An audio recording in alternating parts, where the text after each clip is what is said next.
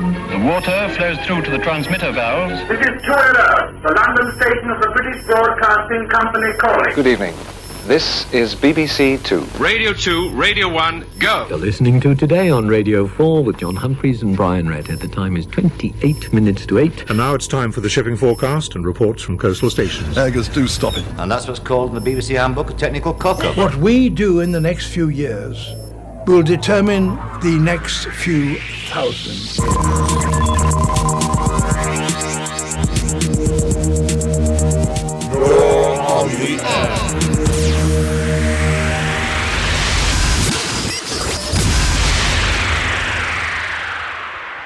Hello and welcome to another edition of You're on the Air, the podcast that looks at the art and skill of the broadcaster. I'm Jon Briggs, and you may know me best as the original voice of Siri in the UK, or perhaps the BBC's Weakest Link quiz show. But I've spent 40 years on air as a TV and radio presenter, and I started at a time when you needed a TV or a radio station to be a broadcaster. But these days, a smartphone means you can broadcast anywhere in the world. That doesn't mean, though, that everyone possesses the skills to be a professional broadcaster. So, what are those skills? Well, to find out, this week's guest is an old Etonian who first sat behind the microphone at Severn Sound in Gloucester, his hometown, and then Southern Sound in Brighton. And in fact, he joined myself and Sarah Ward on the breakfast show of the newly formed Radio 5 when it launched back in August 1990 and went on to succeed Peter Bromley as BBC Radio's racing correspondent for the next 30 years. He is, of course, Cornelius Lysaght. Cornelius, thank you for joining us. Hi, how you doing? Why horse racing, Cornelius? Was it always a passion from an early age? Yeah, I, I, I suppose so. I, I loved it. I, don't recall going to the races for the first time. Um, it, it happened when I was very young. My father, in particular, was very keen. Come from a, a horsey part of the country. I was born in Gloucester, but um, actually grew up in the Gloucestershire, Herefordshire countryside and very rural area. And um, to, to my mind, horse racing. It's the it's the very sort of uh, illustration of uh, grassroots racing. It's um, uh, an important sport in in rural areas. And although we weren't horsey at all, um, we were big into the racing. So Hereford races, Chepstow, Cheltenham, uh, the local point to point and things. And I had a sort of I, I, wanted to do that. I probably wanted to be the next Peter Bromley, or probably in those days, Peter O'Sullevan. I remember impersonating or trying to impersonate uh, Peter O'Sullevan to to family and friends, and used to say, um, as they run on towards the final 200 yards, and uh, and this kind of thing. I tried that out on Sir Peter himself. Uh, in later life, who who smiled benignly at me, um, uh, but um, yeah, so it was always an ambition. But but I was actually a news reporter before uh, I got into the racing. You mentioned Severn Sound Radio in Gloucester. Um, I joined there in in in fact uh, we're we're sitting talking in February. Uh, 2021. Uh, this July will be 40 years. It was the the week that um, uh, the Prince of Wales and Diana, Princess of Wales, uh, were married. Was was my first week. so at that stage, news reporter, and then a chance to specialise in in racing later, and ended up at the BBC from 1990. I never realised until I looked you up that actually your birthday is three days after mine. Ah. So we're very similar ages and actually very similar experiences. I think 1980, 1981 was the first time I really stepped into radio studio in, in anger. Uh, and had always been fascinated by it. When did the sporting side become apparent that that was the area of broadcast you were going to go into? It, it was always a little bit of a, a, a wish uh, to, to do it. And then Severn Sound uh, technically covered not the whole of Gloucestershire, but I think the, the, the franchise, the commercial radio franchise, was for Gloucester and Cheltenham. Uh, and uh, whereas, you know, everybody had to do a bit of something, somebody did football on a Saturday afternoon. Somebody went to Kingsholm in Gloucester to do rugby union. Uh, somebody did golf or tennis or, or, whatever the sport was. And uh, some, I, I suppose, I, I, don't really remember this happening as such, but somebody must have said, well, they're racing at Cheltenham on Saturday. Who's going to go? And I wouldn't have been uh, very short on, um, uh, very slow in putting my hand up on that particular point. But that, so that's probably, that's probably in 1981. Uh, and I remember John Francome, who was the champion jockey, coming to open a betting shop in Gloucester And I was absolutely gagging to go and do something with John Francome, this great hero, and at the time, uh, the the most revered jump jockey ever, really.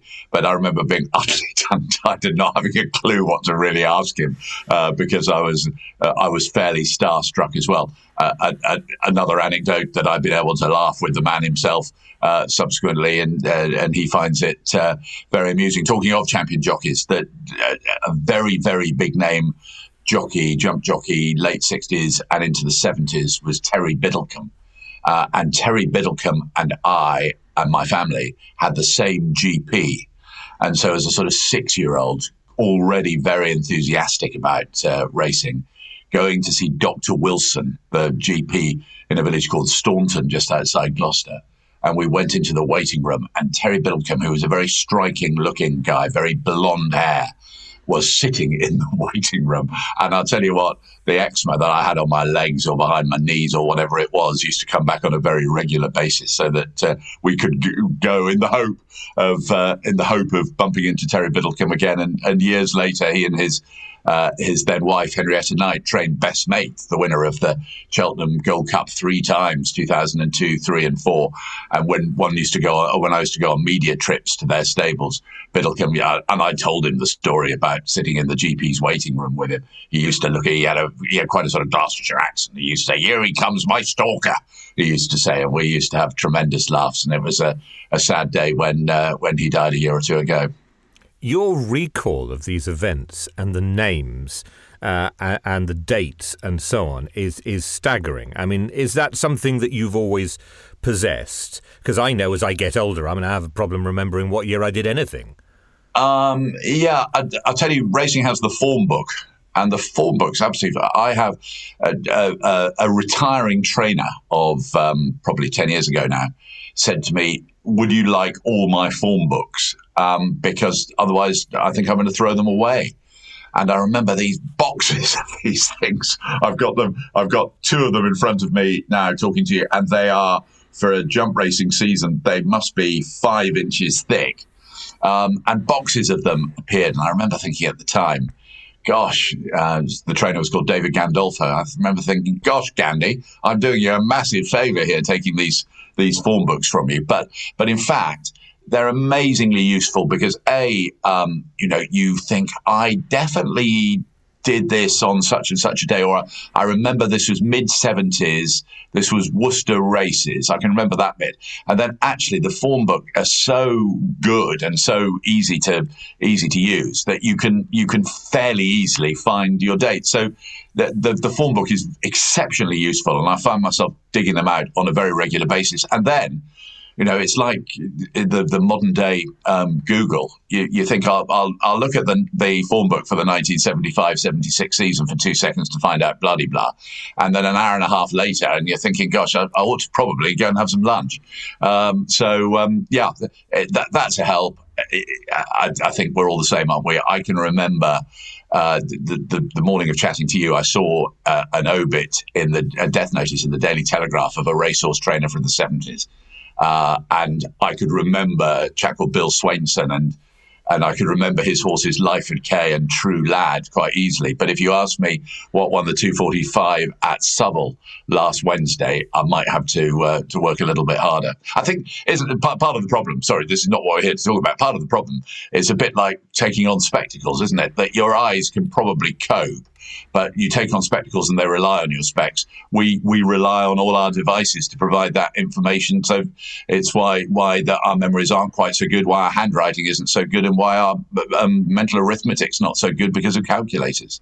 I want to talk about the world of being an expert in a subject in, in a moment, but let's just take the clock back to you joining Sarah and I on Morning Edition mm. on Radio 5.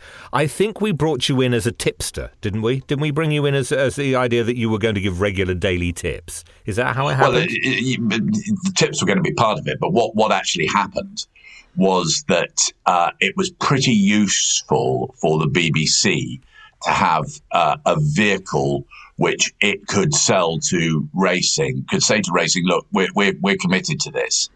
Um, so um, what, what, what can happen here? Uh, is we'll do a we'll do a couple of spots on the radio in the morning, uh, and we've got this new radio station, Radio Five, starting. Uh, and your sponsors are probably going to get a mention in this, and that that could all work out quite well. So there were a couple of tips, but it was a, a preview of the day. And um, Mike Lewis, who was the head of sport at the BBC, uh, wanted to resurrect what had been Wogan's winner in, on the Terry Wogan show on Radio Two uh, for for many years, quite successfully. And you know, I was quite fortunate that um, somebody said to me, "Oh, there's this guy called Cornelius Lysaght." Uh, and as I've joked many times, sounds like he should be running in the 230, but actually he can he can um, probably um, help to preview the 230, and this could be quite good and could convince uh, the people that run racing that uh, the BBC likes racing, and um, you know it's, it's it's a good selling point, so we won't have to pay a huge amount for the rights. And there I was.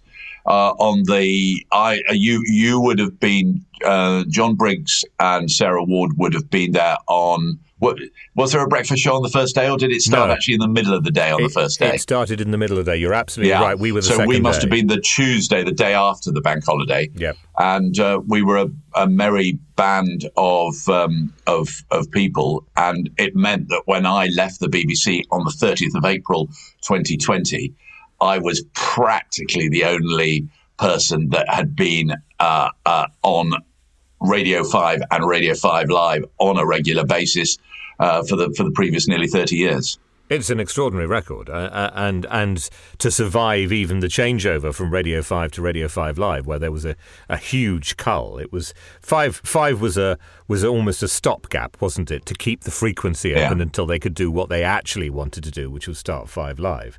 Uh, so it was always a, as with many things with the BBC, something of a curate's egg.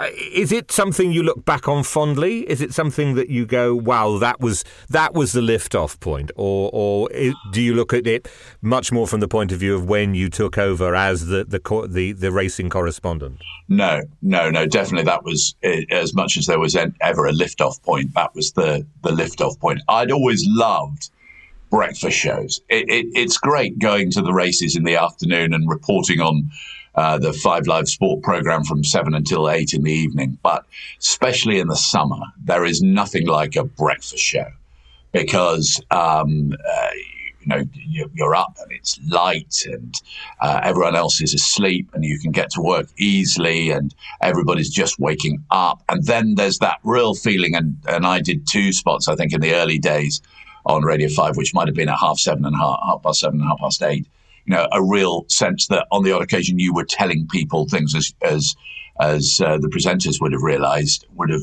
were telling things that they didn't know. So I've always loved the breakfast show. And the th- at nine o'clock, when you've been around a few hours, you feel you've done uh, a day's work or at least half a day's work to be able to relax and other people are coming into the office. I've always found that whether it was at Radio 5, whether it was at Severn Sound, I did a, a bit of uh, breakfast show, uh, there, news presentation there, and, and Southern Sound that uh, you mentioned, which was a commercial station in Brighton. I, I actually did the travel news on the breakfast. That so that was my first my, my first sort of full time job was doing the travel news on uh, Southern Sound. I did Severn Sound, sort of still at school, and bit of news presentation, but all a bit um, no no sort of in uh, no sort of formal arrangement. Then Southern Sound, a proper job in Brighton, and actually was there for the launch of that station in in 1983. Um, and just didn't enjoy living in that part of the world. It was uh, Brighton and Hove and the studios in Portslade and great people and quite a lot of fun. And uh, but I was too young and too far away from home, didn't really know enough people, so I went back to Severn Sound and then had four very happy years there. But but the the start of the question is I love the whole thought of being on a breakfast show, and I went to Five Live in what must have been 2015, 14 or 15, when um, uh, when the radio station was uh, when Five Live was celebrating its 20th anniversary, and I was on the breakfast show with Nicky Campbell and whoever was presenting with him that day, and I remember my heart really beating. There's nothing like a bit of breakfast. I think you're absolutely right, and breakfast shows are great. I think the one thing about breakfast shows is the is the hours they keep. I don't know anybody who's given up doing a breakfast show because they didn't want to do the show anymore. It was simply because physically, constantly getting up at four thirty or even earlier in the morning to do that is is a real killer. And you've and your life is so structured. I'm a I'm a big Radio Four listener. Uh, and in those days, it was the the UK theme. It was called, wasn't it? The was it called the UK theme uh, Yes. that they played at the start of the day? Yes, absolutely. Uh, the, uh, and I always knew that if, if if I was not out of the bathroom by the time we got to the stage of the Cameron Highlanders or whichever part of the UK theme it was, then then I was late. So you could structure your morning uh, as well. And the, the uh, and then people used to say, and this was this was almost the best part of all. I remember a very distinguished racehorse trainer in Newmarket, Sir Mark Prescott, who is now the senior racehorse trainer around. I remember him saying to, to me uh, that Five Live uh, or Radio Five, as it then was, uh, the the timings work so well. He he said, if I'm still in the bath when you start, I know I'm late. and I always thought that was that, that was a, a sort of, in some respect, not not a particularly lovely image to come up, but in, in, on the other hand, actually rather nice that that people rely on you, uh, that, that that you are part of their getting up in the morning. I, I love all that bit. But I remember Rob Bonnet, who presents sport on the Today program now, uh, said to me, and I think he probably does one or two days a week. He said to me, "It'll take your body a year." So I gave up in 2001 uh, doing slots on the on the breakfast show on what was then Five Live, and he said it'll take you a year to recover. And I thought, oh, what a load of old cobblers! But actually, he was absolutely right. It does just take quite a long time to, to, to get your, your body back into uh, back into sync again. Oh, absolutely. Uh, and and I then subsequently, in the latter part of my life, I've become a night owl. I can't do early mornings anymore. I did five years of them, and they they really are, uh, you know, a, a killer in many ways.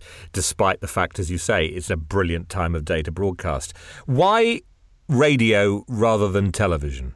I just always loved radio. I love the sound of my own voice, probably. Um, but um, uh, I, remember from a very young age being interested in the news. My my mother actually worked at ITN um, uh, in the at the time it started in the mid 1950s. So I, I, wouldn't say she had a news sense, but she was quite excited to, to, to you know every time uh, you know, it's almost the sort of word used by my parents all the time. Is there a news on soon? Uh, probably referring to television rather than radio. But, you know, I, I, always liked the news and I liked the thought of the performance involved with reading the news. And I, have got a clear image of myself with the, we, we, we were a family which um, took the Daily Telegraph. And I've got a clear memory of myself spreading out the Daily Telegraph on a sort of, um, big chest freezer that we had in the kitchen and uh, and reading the news as though I was in in, in a sort of Reithian dinner jacket. BBC Radio 4, the news at midnight. This is Cornelius Lysaght.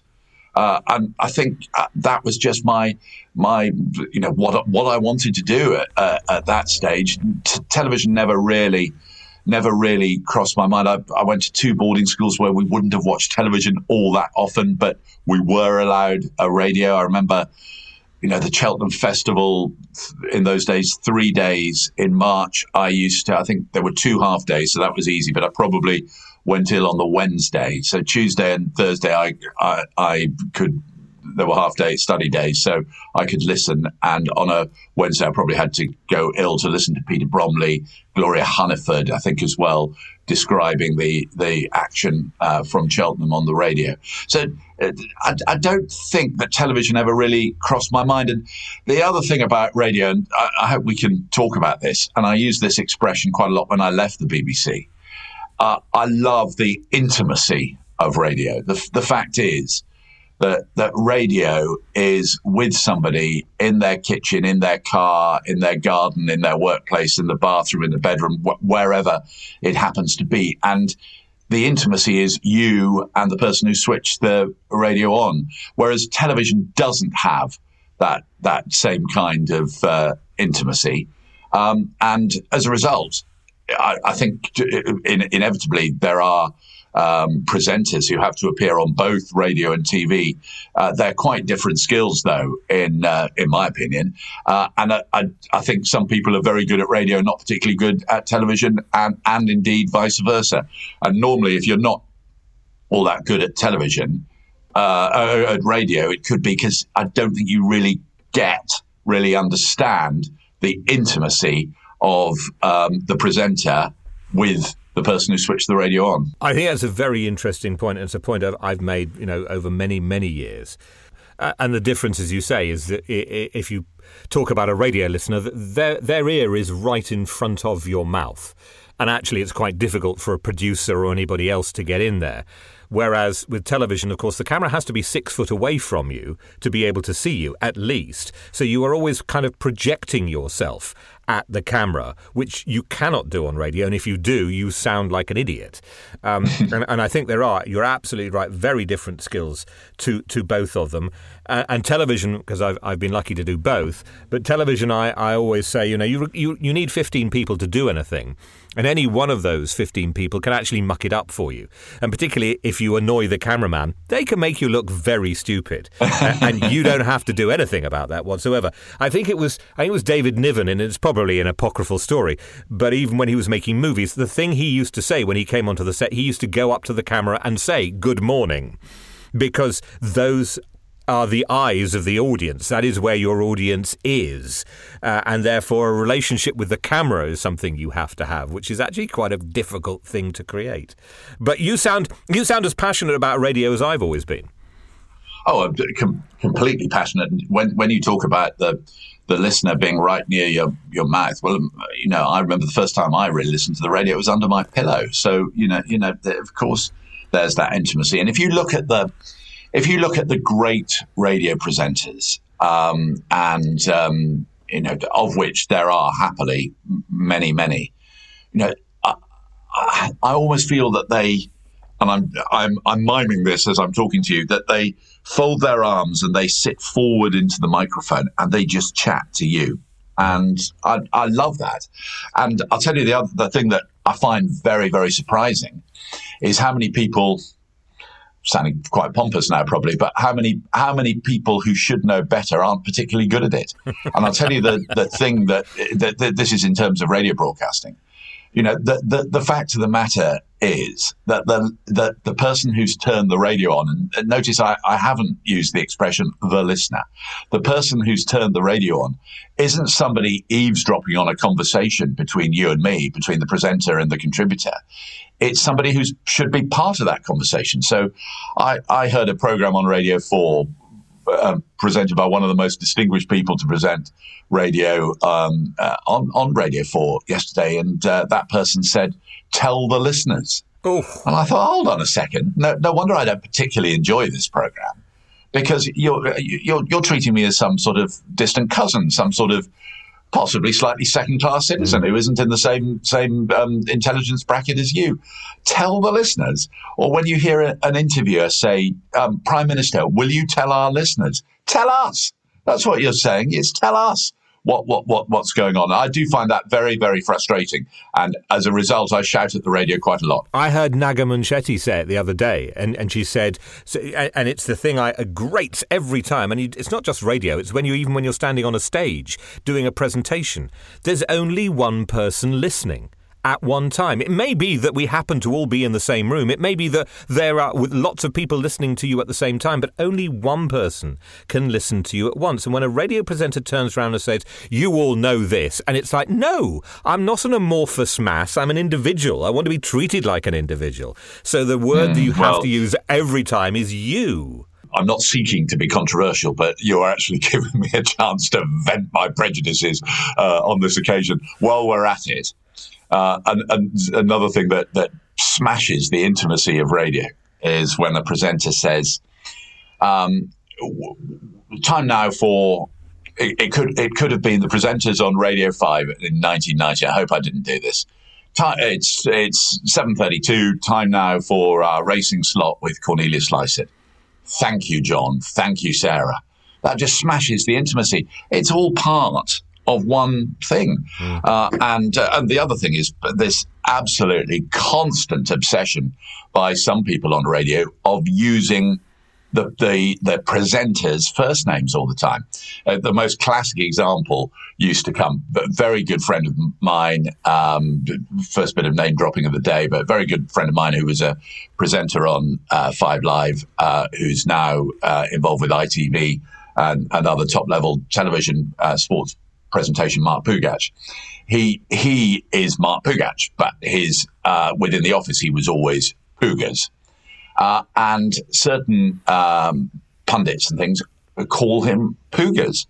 Uh, and that they would say, well, Pugas, coming up in 10 minutes, Pugas, we've got Pugas. Uh, um, discussion about uh, Leicester's victory over Liverpool and Everton's defeat of uh, Manchester United Pugas. And Pugas, they were Pugas. I can't tell you, Pugas, what good games they were, Pugas. And you just think, well, hold on, it's not, it's that any, any semblance of intimacy has gone. Uh, Pugas is just a nickname used in the office, so it's a very in thing anyway. And ultimately, I used to, uh, if I ever followed these particular incidents, I used to do it deliberately. And so I used to finish my piece saying, so uh, XYZ, the two to one favourite, won the big race at Doncaster. Back to you, uh, Pugas.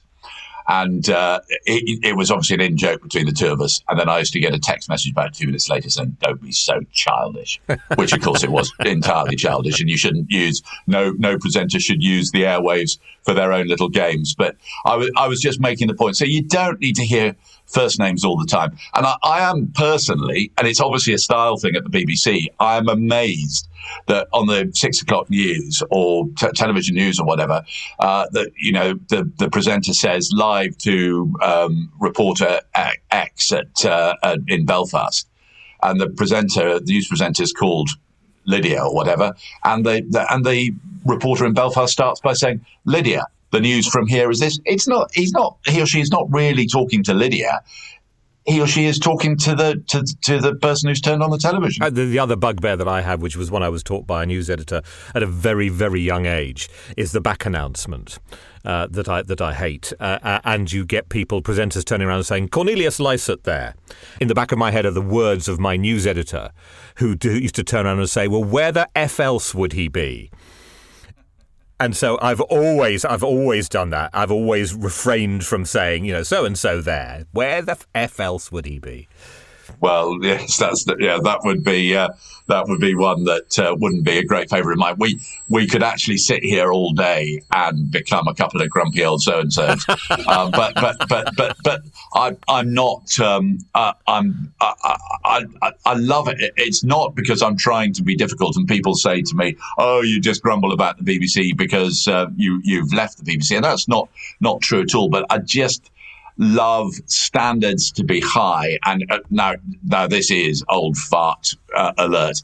You know, the fact is, if the BBC isn't doing things properly, then you can't really expect anyone else to. You mentioned uh, the fact that your name was perhaps a, a, little bit of an entry because it's unusual, uh, mm. and, and, it is. That I don't know any other Corneliuses ever. Shame on you! Not come across anyone anywhere else who's called Cornelius. Has it been a, a, a passport to to being noticed? Has it been useful to you? Um, well, yes, and, and, I've never seen it as as a disadvantage. I don't think that it's ever, you know, I particularly dislike being called corny. So people have been able to have a to, to irritate me when when they want to very very easily. So I don't. But apart from that, the the the fact is that uh, if I'd been for nearly thirty years on the on the radio, um, being called, you know, David Young, or nothing r- r- wrong with being called David Young, or or being called something uh, uh, less distinctive, then um, that, that that wouldn't have been such a plus. So no, it's been a plus. Uh, it's been been a definite plus. I think going through school, it was a bit more tricky. I was I was telling somebody on a on a different podcast recently that I used to really enjoy following a racehorse trainer in the 1970s um, whose name appeared in the race card as B.R. Cambidge. Uh, B.R. Cambidge, comma, Shifnal. He trained at Shifnal in Staffordshire. And the B stood for burn up. And part of the reason uh, that I, I liked Burn Up Roy Cambidge was because that was another really unusual name, but at least he could be Bernie, and Corny was never acceptable. but uh, yeah, Cornelius has become uh, it's it's become part of part of me, part of my makeup. I, I think I probably didn't on occasions like my parents having called me that years ago, but but ultimately it was a big plus. It's part of your brand as well, isn't it? Because I think your podcast is called Corneliuscast. Yeah, uh, absolutely. And uh, I call myself everything is Cornelius Racing now. So um, uh, poor, the poor old Lysaghts, they, they, they don't get. Uh, uh, they don't get quite the look in perhaps they deserve. Lysaght is actually an anagram of Ghastly, so um, uh, Cornelius Lysaght is really quite a name. Tell me about your heroes. I mean, you've obviously you've mentioned Peter O'Sullevan, and obviously you followed in the footsteps and huge shoes to fill in Peter Bromley. Were they your heroes, or were there other people who inspired you? Well, they, they were from a, a racing point of view. Um, uh, uh, you know, they had two. The, the, what they demonstrated, Peter O'Sullevan and Peter Bromley, Peter O'Sullevan on BBC television, Peter Bromley on BBC radio, was that although obviously you needed to be able to identify the horses, you also needed to perform. And uh, uh, Peter Bromley's uh, successor as uh, racing commentator on BBC Radio, John Hunt, is another very good example of somebody who he A B C D E F G he can do all the horses, but also it's a performance to to, to really bring it to life. So uh, they'd have certainly been heroes, broadcasting heroes. Uh, as I said, my mother was uh, worked at ITN in the 1950s, and she was you know, knew knew a lot of the people who were part of that. And I was in a school play, and uh, it was written into this play. The news is read by Reggie Bosanquet. So I said to my mother, "Do, do you think, um, you know, do, do, you think? What do you think?" Because she'd known him a bit, and uh, she said, oh, "I'd contact him. You can't, can't really go wrong." And anyway, I can't remember how I contacted him. Possibly through her, or possibly mentioning her in the letter to Reggie Bosanquet, who was this huge name reading the news at 10 with Alastair Burnet and Sandy Gall. Alastair Stewart, I think, came later on. Anna Ford, part of it. But but Reggie Bosanquet and Alastair Burnet and Sandy Gall, uh, uh, two out of those three were on, it seemed to me, most nights. Uh, and um, I contacted him and went to see him he lived in the King's Road in London, right at the where the King, King's Road bends round about a mile uh, along the along the route, and he lived in a flat there. And uh, I went with a tape recorder on a very cold Saturday morning. Uh, and I remember there was there was ice on the on the pavement. So walking down the King's Road from Sloane Square Underground Station was was uh, a little bit was a little bit tricky. There was that much ice on the pavement; they hadn't been gritted. Anyway, uh, so I would have been about 15 or 16 and went in with my tape recorder and he read this news bulletin for whatever the, the, the play was. Anyway, Reggie Bosanquet, as well as being a, a wonderful newsreader, great voice, great personality, uh, also he loved a drink. So me as a 15 or 16 year old, he said probably at 11 o'clock in the morning, would you like a gin and tonic? Well, I'd never had a gin and tonic before in my life, I shouldn't think. Uh, anyway, I didn't have one. I, I, would have had several. And that ice on the pavement as I walked back down the King's Road was was very, very treacherous. um, and I was sliding all over the place. Actually, I've not drink, drunk gin from that day to this. It just uh, it just doesn't agree with me. I think Reggie did me a big uh, a big uh, service there, but he was absolutely uh, one of my heroes with Alastair Burnet. And Alastair Burnet, who'd reached great heights in journalism, both in television uh, and if you ever see any old uh, general election programs uh, from the 60s and 70s, he's very often presenting the coverage. Uh, and he'd been in Fleet Street as well, Alastair Burnet, and he loved racing. I used to see him around the races a bit. And I remember, do you know that situation when um, when you're a group of you are in a conversation, somebody says something quite emphatic or maybe quite controversial, and it just feels uh, as though it needs a, a, bit of punctuation in the conversation. And I always use the way that uh, Alastair Burnet ended news at 10. And I'm, again, I'm miming this talking to you. I picked up my pad. So he read his last story. He'd done his and finally on the news at 10, finished it. And then he used to say, I pick up his papers, and I picked up my pad in front of me now, and he used to pat them on the desk and say, and that's the news tonight. Good night. and so if I was ever in a conversation with a group of friends, and still do it now actually, and somebody says, and it's an absolute disgrace. And I would love to punctuate the conversation by saying, as everybody just pauses, and that's the news tonight. Good night. Alice Burnet, great man. Tell me a bit about the, the, the preparation that you need to do, and, and, and I suppose this is the point to make the distinction as well. That you, you are the racing or were the racing correspondent. You were not the senior racing commentator. No. Comment, commentary. I mean, I've done a lot of jobs in radio. Sports commentary is one I know I simply cannot do. I do not have the speed of thought, the speed of, of, of speech that is required to go with it, and I, I take my hat off to anyone, no matter what sport they're doing. Was commentary something you thought of doing, or was it never part of your ball game? I, I think I probably would have liked to have uh, done commentary, um, but um, no, actually, I found the journalism even even more um, enticing, really. But it would have been lovely to have been as as um, somebody said to me the other day, Ed Chamberlain, who presents racing on ITV, said to me, "A great occasion needs a great commentary."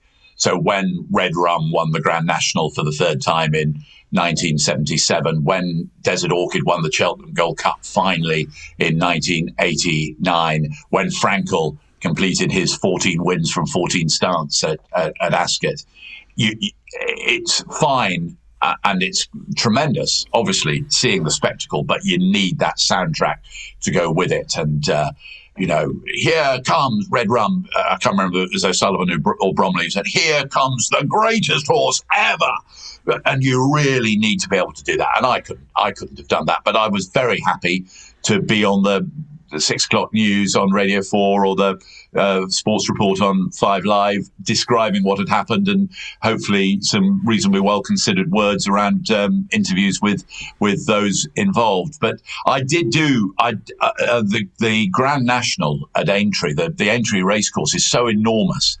Uh, it stretches away from the grandstand in a sort of great triangle down as you look out from the stands on the right hand side. It it heads straight down towards the district of Fazakerley. And then at the end, you get to what they call the canal turn, and you turn very sharp left, and you come back the other way, and then you come up the bottom part of the, the triangle in front of the enclosure. So you need John Hunt, the, the commentator, Peter Bromley in the past. They, they you, you, you couldn't, you just can't see the, the horses right the way over there. So you have four commentators on radio, and I had I think it was 98, 99, 2000, about three or four times. 2001 I did as well. Uh, and I did the section of the Grand National from Valentine's to the Melling Road. So just, you know, just hearing words like Valentine's, the Canal Turn, the Melling Road, Becher's Brook, the Chair, you know, that, that is what the Grand National is all about and the, the heritage around those obstacles and all the, the equine and human athletes who've gone over them over the years is just uh, you know, it, it, it just gets me excited. And I did that stretch. I think the first year I did it was probably 98 when the Earth Summit won the Grand National, but there were quite a lot of familiar names in the race. And in fact, doing the Grand National isn't hard because you can't recognize the horses. It's hard because you've just got to get the words out quickly. And I, I remember really, really being, you know, it, uh, absolutely terrified about it. Uh, and the following year, it made me laugh because uh, I probably embellished the story a little bit and t- told uh, told everybody uh, about, about, how terrified I'd been. The following year, obviously by coincidence, the racecourse put a, a, a block of portaloos at the bottom of the steps that went up to my commentary position, which always made me smile. So tell me what happens on a on a, on a, on a race day. How how do you prepare? We've we've all seen the the football commentators, you, you know, uh, who have these incredibly detailed pages of A4 with all of the mm. stats that people can can come up with. In fact, I think some of them now auction them off as uh, as charity prizes. They are they are so prized by other people.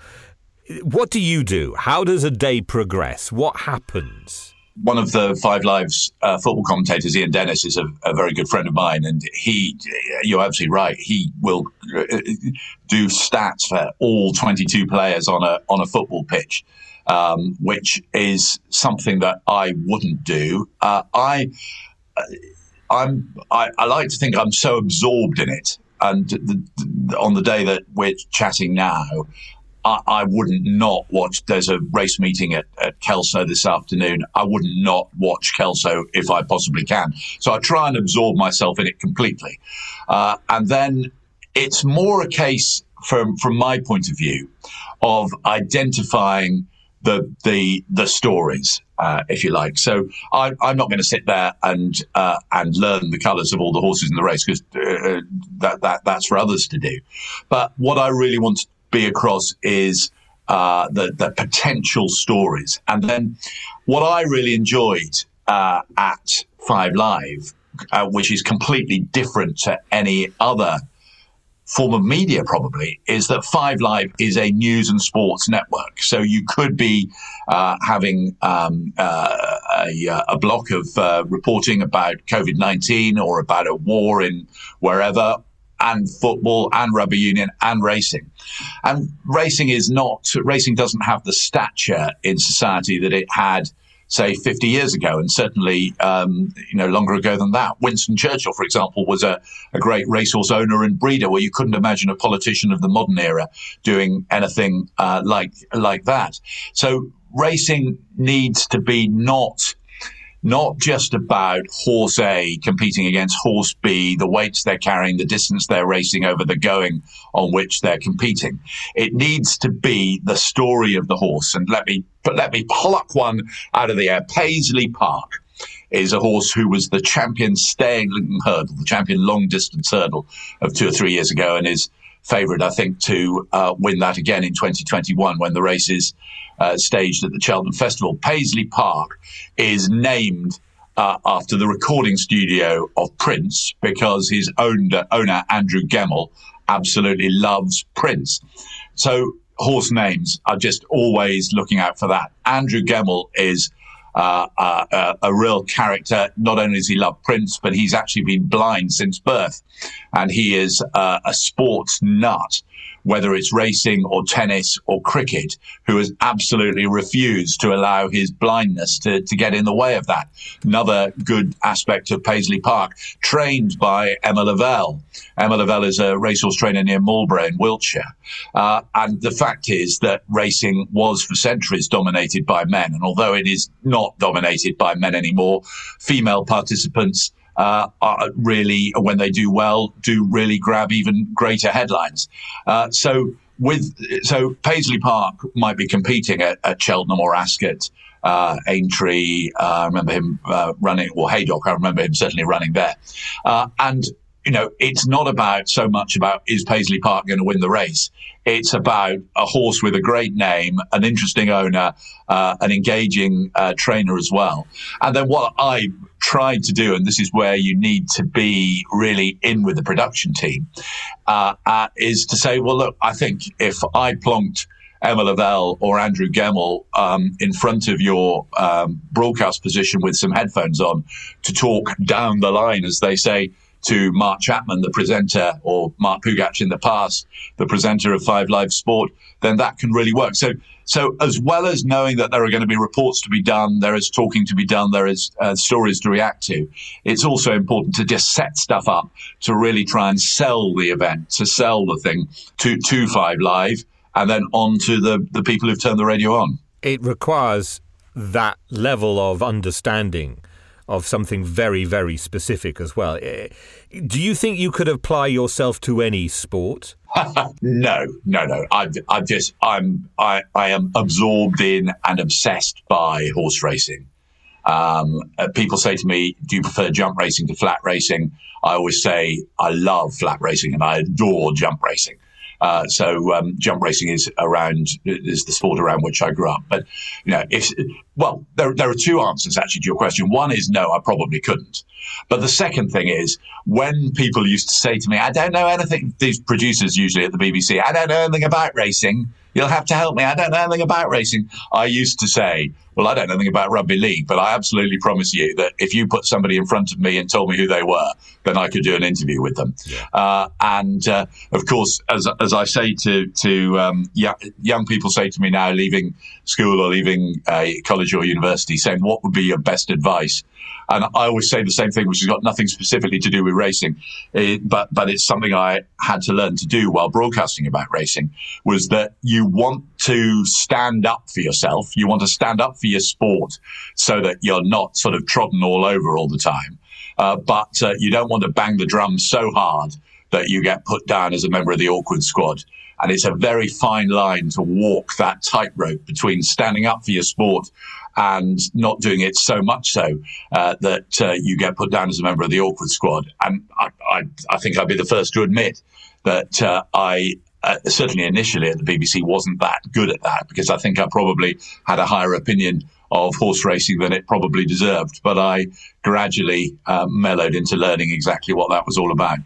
I need to ask you about the, the, the best and the worst moments. The, the, mo- the, let's start with the worst moment, the moment that you remember from your broadcasting career, which can still make the hairs on the back of your neck stick up, or possibly let make you make you break out in a, in a slightly cold sweat, remembering what happened. I think it's probably to do with horses' names, funnily enough, and that's I thought it was just me, but particularly in flat racing, there are a lot of horses um, which are owned by racehorse owners who come from the Middle East and use words, uh, translate words from Arabic into to English that just um, are, are, quite hard to pronounce and remember.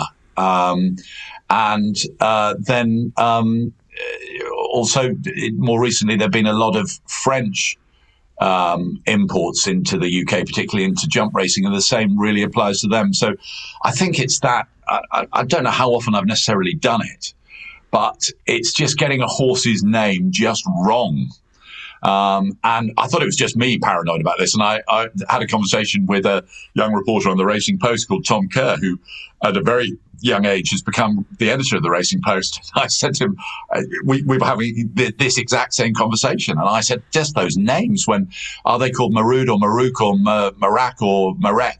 And you, you know, you, you just get paranoid that you, you've got it wrong. And he said, I'm exactly the same, which was a, a massive relief. And, you know, there are French names at the moment uh, are running around. Uh, you know, I do, yeah, I wrote actually something recently for the Racing Post that I yearn for all horses to be called names like Desert Orchid and Red Rum and Best Mate uh, and Denman, um, because um, you know they're, they're, proper names that people can latch onto. In fact, recently in a race on the flat at Chelmsford, there was a winner called Fred.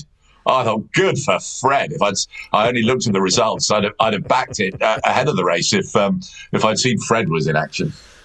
What about the moment that makes you uh, look back with pride and go, "Yeah, I nailed that. That's my. That's the bit that I'm proudest of." Yeah, well, I don't want to sound arrogant, but but but you, you know there are a few there are a few like that because there there've been a few dramas. You know, there, has been no bigger drama, I would suggest, um, in, in within the UK that any sports correspondent has, uh, in which any sports correspondent has been involved, than the 1997 Grand National at Aintree. Um, and the quiz question about um, about that year is that because of a of a bomb threat uh, from the IRA, the race was uh, postponed from the traditional Saturday afternoon. The entire place was evacuated. You weren't allowed to get in your car and leave. You had to get out and get out now. And the race was eventually uh, staged on the Monday afternoon at five o'clock. It was general election week of 1997 because John Major, as the soon to depart Prime Minister, um, brought his campaigning to Aintree that Monday afternoon and presented the, the trophies to the, the team around the winner. Was a horse called Lord Gyllene. But that event and that being on top of that event from the moment it became apparent that something was wrong to uh, we remained on air as we were pushed out well not literally pushed out but the entire place was evacuated we uh, the the broadcast team got broken up had to find itself again we were broadcasting from the actual melling road which is um, uh, the, the bit that doesn't go across the racecourse, but the, the bit adjacent to the to the track. Uh, and then we were dispersed into Liverpool city centre that night. And that, that, that to me is the biggest thing that I've ever been involved. It was an international event.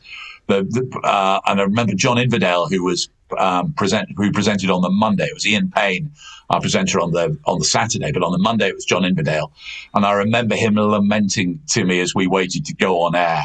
Said, do you, do you think this is just going to become the norm that major sporting events are going to be disrupted by terror threats? Well, touching everything. That's not necessarily been the case, but that was that was a huge thing. And on the Saturday night, everyone pouring out of the racecourse into the city, and obviously most people, a large number of people, had come to Merseyside for the Grand National, but they hadn't planned to stay that night. So people were um, I think in the Adelphi Hotel in Liverpool, the, the, the management was selling mattresses to put on the ballroom and sleep. Uh, a lot of people didn't really go to bed at all. Uh, uh, we cars, I think, could finally be collected on the Monday morning. Uh, it was it was a massive, it was a huge, huge thing, and I relived it for uh, an anniversary program on which uh, if I were sounding very corporate from my former employers, is probably available on BBC Sounds, uh, which uh, must have been in 2017, 20 years later, reliving everything and how uh, the whole event affected A racing and B Merseyside. And that, uh, although I say it myself, the, the production team who put that together did a fabulous job uh, with it. And it was also the time, final, final thought, it was where the Grand National and the City of Liverpool fell back in love. Because I, I, think Liverpool, which is traditionally a football city with Everton and Liverpool, had just sort of seen the Grand National as something that did take place and a few people went uh, but not that many. But uh, the, the event and the people got back together as a result of uh, those events in 1997 and demonstrate that um, uh, from from from all bad things, and clearly it was a bad thing that Saturday, some some sort of good can can appear. Two final questions before we go. The first being, I know that when you were on Morning Edition we as the, the, the team, whatever so every so often, particularly when it came to the big races like the Grand National, badger you for a tip or two. You're not a gambling man, are you? No. But of course, lots of people would assume because of the inside knowledge, in inverted commas, that you might have, this is somewhere where you could make some money, surely. Oh, I can absolutely assure you uh, it's not. Inside information um, flies around the place, and whether one's looking ahead towards racing at Kelso or Cheltenham uh, or York uh, or Bath. You know, somebody knows something, but the, the fact is that too many people know too much, and it's all different. So, I, I, I just have. I, have never. Re- I've never been very good at losing money. I'm very, very happy. I have an app on my telephone in which uh, I have normally about forty pounds, and I'm very happy to sit and watch racing and either have no bet at all or have a couple of quid, literally two pounds on something that I think, gosh, look, that's 16 to one. That ran quite well the other day at Brighton. Uh, and to have a couple of, but that's, that's the absolute maximum interest. I'm trying to think of some incredibly amusing story about a uh, a bet. I'll, t- uh, I'll, I'll, tell you one. It relates to the Grand National actually, and I remember telling this story, which um, either Radio Five or Five Live, whichever it was at the time, uh, really enjoyed, and it became the sort of trail for the Grand, the trailer for the Grand National uh, and our coverage that year. Was that the biggest betting success I have probably ever had was in the 1978 Grand National, when my family had a family friend called Lucius and w- my sister had a cat called Sebastian. And Lucius beat Sebastian in a driving finish to that year's Grand National. And as a family, I think we were able to have steak and chips to celebrate that night. That was the biggest success I've ever had in the race. And I think it's a great example of what the Grand National is all about. You know, the fact is, I backed Lucius and, or we backed Lucius and Sebastian that year. I know people who backed, um, one year we had a production meeting at, uh, at Aintree. There was a horse running called Uncle Ernie and the producer, Jill Pulsford said, I, I've got an Uncle Ernie. I'm backing that. And someone else said, Oh, look, there's a runner in the, the Grand National called Auntie Dot. I've got an Auntie Dot. I'm going to back that. Uh, and I just love it that people do that kind of thing. I think horses' names are really important. I've already mentioned my paranoia about getting them wrong and whether they uh, have uh, derivations uh, in uh, the Arabic language or in the French uh, language. But as we head, as we are, as we chat here, heading towards the Cheltenham Festival of uh, 2021, there are horses running there with names like Honeysuckle and Monkfish. And to my mind, uh, I've got nothing against the others, but I hope they do really well. I have to close with talking about the uh, the end of your time with, with BBC Radio. Um, I know it's not something you wanted to happen. Uh, it was part of the BBC's desire to sh- move on those people it regarded as perhaps older uh, and not necessarily attracting the younger audience that they constantly pursue. And I know you and I both have views on, on that and, and the right editorial policy. You must miss it. Yeah, do you know what I miss? Uh, as it happens, I, my last day was the 30th of April.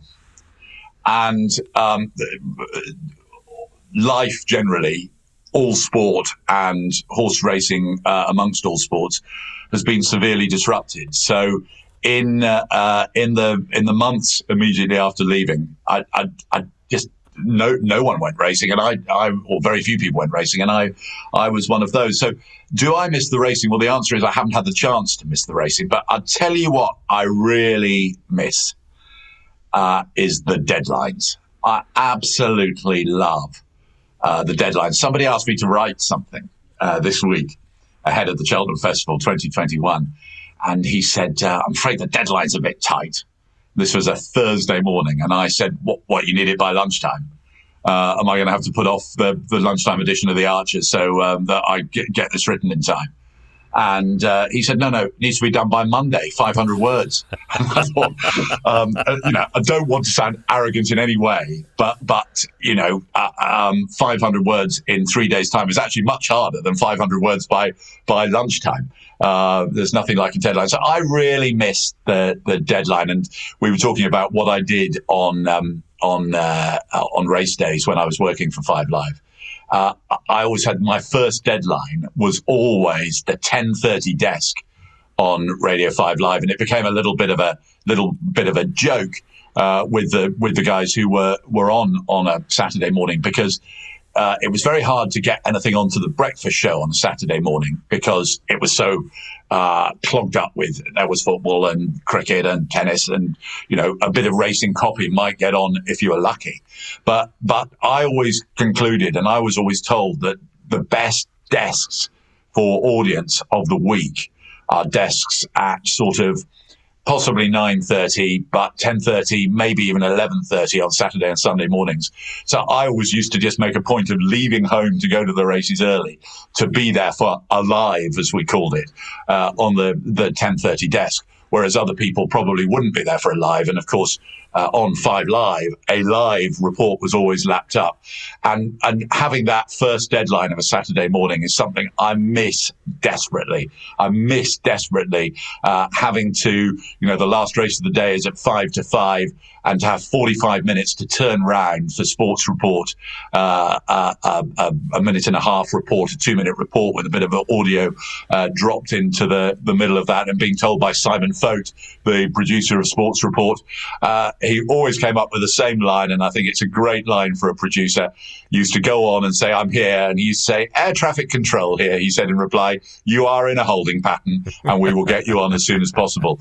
Um, and um, so, so even if it was cold and dark, uh, or if you'd had to work like nobody's business to get stuff done in a very short space of time. I always loved that bit of humour from a producer, which meant that however irritated you were that you were having to wait 10 minutes, you, you couldn't really get terribly upset. You know the Douglas Adams comment about deadlines, I'm sure. Go on. Oh, Douglas Adams always used to say, "I love, I love deadlines. I love the whooshing noise they make as they fly past."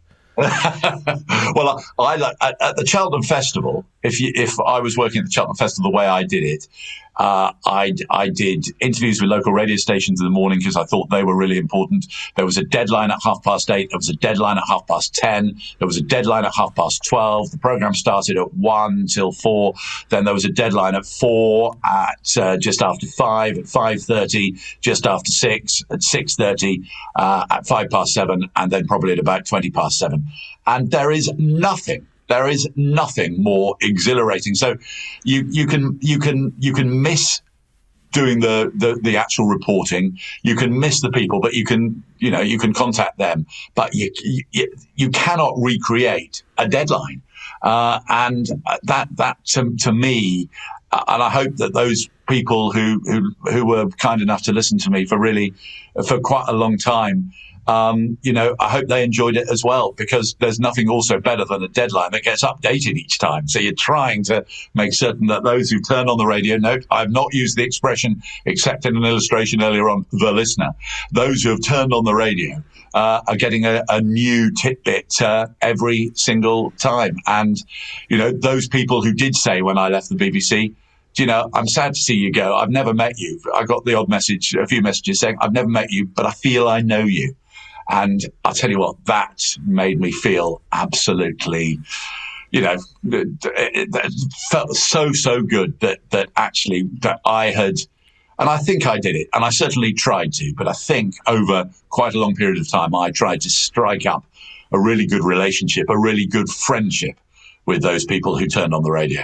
I think that proves you did your job. Absolutely. Uh, sadly, our deadline has, has, has been arrived at. What do we uh, now look forward to? C- Corneliuscast, as I said, is there. I know you've written a book, World Race Courses, which is a, a hundred of your favourite race courses. What else is in the offing? Where can we find you next? Yeah, I'm, I'm about um, being a bit more corporate than I used to be um, and uh, not being able to report for Sports Report or a, a, a news bulletin or whatever uh, in quite the same way, but um, actually doing my bit, working with uh, various organisations to try and enhance um, the, the, the, the, good stories that are around, um, the, the good people that are around. Uh, ra- racing, as as I said earlier on, doesn't have quite the status in society that uh, it once did, or in the sporting world that it once did. But there are still lots of good stories, well worth telling, and um, I will absolutely dedicate myself to making certain that those good stories um, about good people and good horses uh, continue to be told. And your listener will, I'm sure, lap them up. Cornelius, thank you very much indeed. And there are more secrets from the Soundproof studio to come in the next edition of You're on the Air, which will be available very soon. If you've enjoyed this one, please click on subscribe to make sure you don't miss a single episode. I'm Jon Briggs. Till the next time, signing off the air.